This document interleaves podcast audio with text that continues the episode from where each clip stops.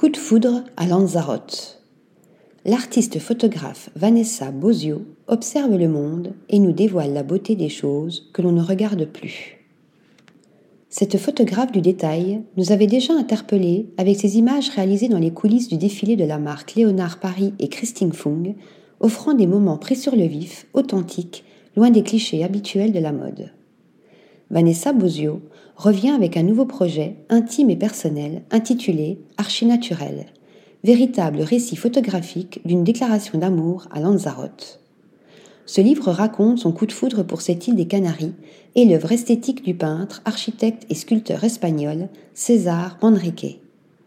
Dans un voyage sincère et poétique, l'artiste nous fait découvrir cette île volcanique au travers de photographies à la fois brutes, graphiques et oniriques, dans lesquelles la nature devient œuvre d'art et l'architecture se fait organique. En amoureuse passionnée, Vanessa cherche la vie au milieu du néant, comme elle l'explique dans un petit livret cousu main et glissé à l'intérieur du livre.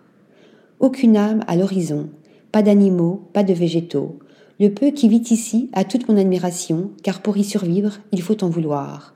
L'existence ne paraît pas douce, le soleil tape.